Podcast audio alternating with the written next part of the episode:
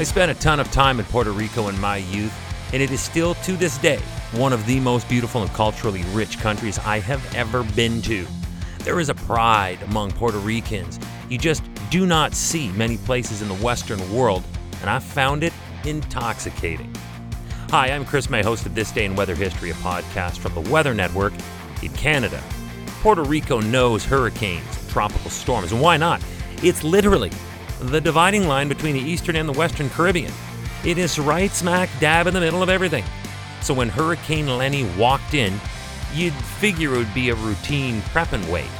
Nope, because Wrong Way Lenny got its moniker for a reason this day in weather history.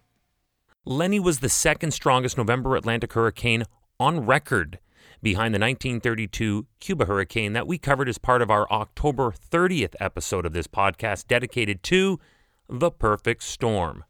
Lenny was also the 12th tropical storm, 8th hurricane, and record breaking 5th Cat 4 in the 1999 Atlantic hurricane season.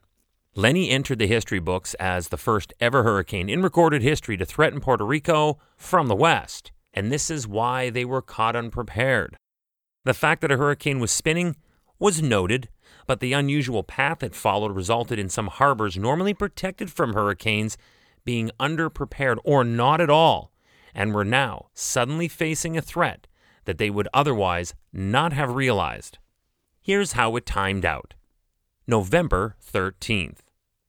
Lenny formed initially in the Western Caribbean Sea and maintained an unprecedented west to east track for its entire duration, this is where the nickname Wrong Way Lenny came from. November 15th, this day in weather history. Tropical storm Lenny reaches hurricane status south of Jamaica, then proceeds to pass south of Hispaniola and Puerto Rico. November 16th. Hurricane Lenny underwent a 24 hour period of rapid deepening, reaching major hurricane status. It developed that signature well defined circular eye that was visible from radar in San Juan, Puerto Rico. November 17th. Lenny now intensifies to a Category 4 hurricane over the northeastern Caribbean, reaching peak wind gusts of 155 miles per hour. That's close to 250 kilometers per hour, about 21 miles or 34 kilometers south of St. Croix in the United States Virgin Islands. Despite the hurricane's passage near here, causing widespread flooding and erosion at peak intensity, damage on the small island was only recorded as moderate, with the dollar figure posted at about $330 million in 1999 USD. It was the fifth storm to hit this intensity that year, setting a record for most Category 4 hurricanes in a season. And it was here when the hurricane made its closest approach to Puerto Rico, passing about 75 miles or 121 kilometers southeast.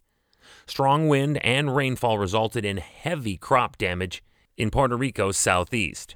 The highest rainfall total was just over 34 inches, just under 900 millimeters, and that took place on the French side of St. Martin. On the island, the hurricane killed three people and destroyed more than 200 properties. In nearby Antigua and Barbuda, the hurricane killed one person while torrential rainfall there contaminated the local water supply. And on top of all this, there was significant storm damage as far south as Grenada, where high surf isolated towns from the capital city. It went on to be known colloquially as Wrong Way Lenny, but officially, after the 1999 Atlantic hurricane season, the name Lenny was officially retired and replaced with Lee. All after the storm that reached its hurricane status on November 15th of 1999, this day in weather history. Tomorrow is November 17th, and I will be covering a storm that normally would prompt a mass exodus to the Caribbean at this time of year. I will jump neck deep into the snow that buried much of western New York in the Great Buffalo Blizzard of 2014. Tomorrow's episode will also be accompanied on TV and online with another podcast video short shot right where I'm sitting right now in the TDI WH podcast recording studio. You can enjoy a short two minute video version of tomorrow's story that, when paired with the full version wherever you're listening to me right now, provides the full and complete picture. Speaking of pictures, it features photos and video from the event as it originally happened. Remember to subscribe, always for free, to this podcast if you have not already done so. This way, you are reminded as to when the next day is ready to listen to, and you also have full time access to the episode archives where you can either get caught up on the days you missed or listen again to your favorites. If you love snow like I know you do, or if you're from the area bordering southern Ontario and western New York, you know this day very well. It was the blizzard that shut the city of Buffalo down for days and took even longer to recover from. That's tomorrow on This Day in Weather History with me, your host, Chris May.